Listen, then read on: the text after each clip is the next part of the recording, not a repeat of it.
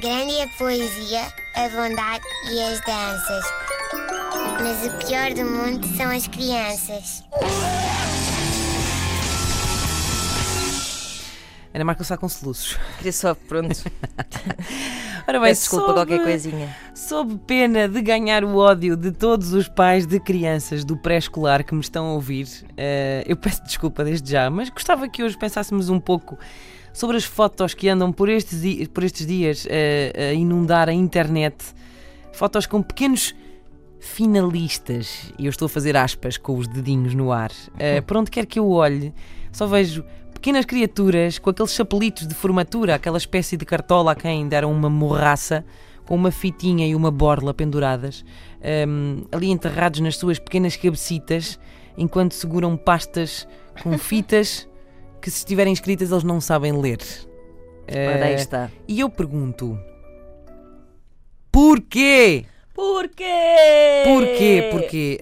Hum, reparem, como eu disse no início, são crianças do pré-escolar. Uh, sendo que aquilo em que eu me quero focar é pré-escolar. Pré-escolar é antes da escola.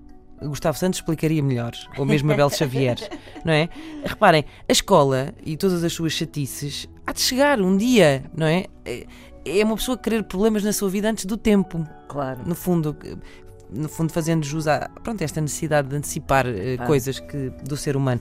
Eh, mas a escola, a escola há de chegar, mas ainda falta, aquilo é, é pré-escolar. E, e eu acho que então, a seguir, pergunto-me, vão fazer o quê? Uma viagem para Bom. Lloré, Bom. atirar-se de piscinas, Uhum. vão comer seralac e partir hotéis, Isso. eh, devem agora procurar um estágio profissional na área dos legos.